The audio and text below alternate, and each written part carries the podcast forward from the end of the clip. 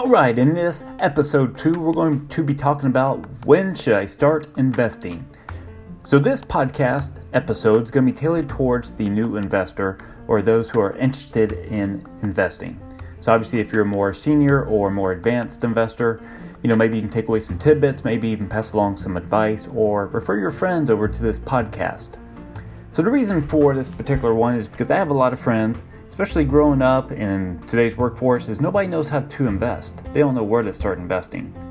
And so, what they want to do is they say, Hey, I got $500 where should I put my money? So, the first question I always ask is Are you maxing out your 401k, your individual Roth or traditional IRA? Do you have an emergency fund? Or do you have three to six months of emergency fund savings set to the side? You need to have all of these in place before you even consider investing. Okay, now we'll talk about some future podcast episodes here on emergency setting up an emergency fund, even building up three to six months of savings, and even setting up retirement accounts. But what I want to talk about here is when should you start investing? So, obviously, after you have all of those key fundamentals set in place, that's just personal finance 101, then you should maybe consider start investing. And I say maybe should because $500 isn't going to get you far. Now, the best intentions are right there because you obviously want to put that money to work. You have $500 set to the side, you want to put it to work. What should you do? Well, I'm going to tell you to bust your butt. You need to really hustle and make an extra $500. Okay, because the more money that you have, the more you can put into the market, obviously, the less fees you're going to pay. All right, if I was to buy one share of Google, I'm going to be paying $10 just in commissions just to buy it. Not to mention when I sell it, when I sell it, I'm probably gonna have to pay another $10. That's $20 right there that uh, the stock's already got to move up. It has to appreciate an additional $20 just to break even. So the more money you're able to put into the market investing to buy more shares, the lower that commission per share is going to be. Okay, for instance, you got $100, say you want to buy 10 shares.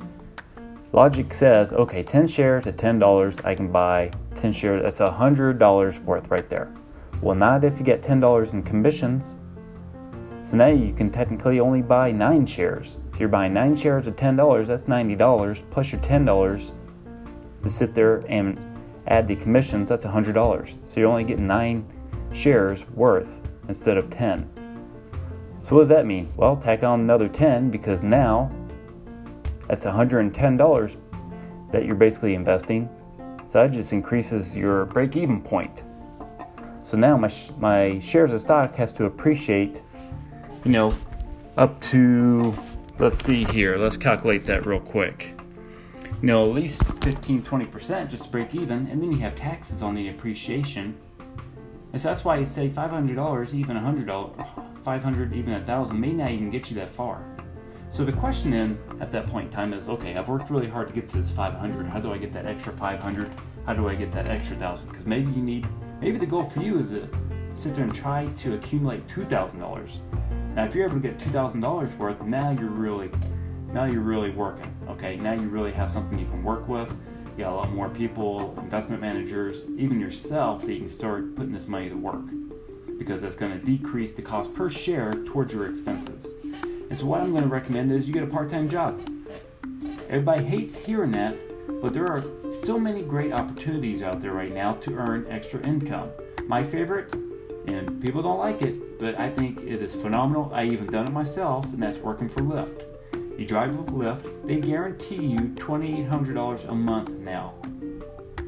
Now you're probably thinking to yourself, well, how's that possible? That's just not accurate. Yes, they are in such a competitive mode to beat out Uber that they are going to guarantee you $2,800 a month. So, what's the catch? You have to offer so many rides per month. Now, the good thing about this is no matter, now, so, little lesson learned. When I drove with Lyft, you would have some occasions where I was earning $20, $25 per ride, and in other cases, $3 per ride. And so I had to accomplish a lot of $3 rides just to equal that $20. So what Lyft has done, they said, okay, you know what? We understand that it can be very difficult. So what we're going to do is, if you give so many rides, we will guarantee you up to a certain amount. And that's exactly what they did. Now the number changes, or at least it did last time I checked. So you need to see how many rides that's guaranteed per month. And I can tell you right now, it is super easy. I did this part time. I do it maybe one to two hours in the evenings on my own spare time. And on weekends, I would hustle my butt. I would work about eight to ten hours sometimes. All right, so one weekend I made over $400 pure cash that was deposited to me to my bank account within five minutes. That's how great and fast it works. So it's almost real time money. So that's a great way, just right there. So if I had that $500 and I worked that one weekend, that's $900 that I'm at right now. Okay, I'm willing to suck up 10 hours, 8 hours of whatever it is worth of work just so I can invest. Because the sooner you invest, the more you can accumulate that money. Alright, so that's my little tidbit for you guys today here on episode 2 of how to start investing. And so, obviously, if you have $500, set those milestones. Figure out where your comfort level is and set a target. Make it a hard target so it's not simple, easy to get to. Alright, and then find a way of how to close that gap. Okay, whether it's looking for additional income opportunities or really hustling and buckling down or saving money within your household. Thank you so much for listening to episode 2, and I'll see you guys on the next podcast. Have a wonderful and blessed day.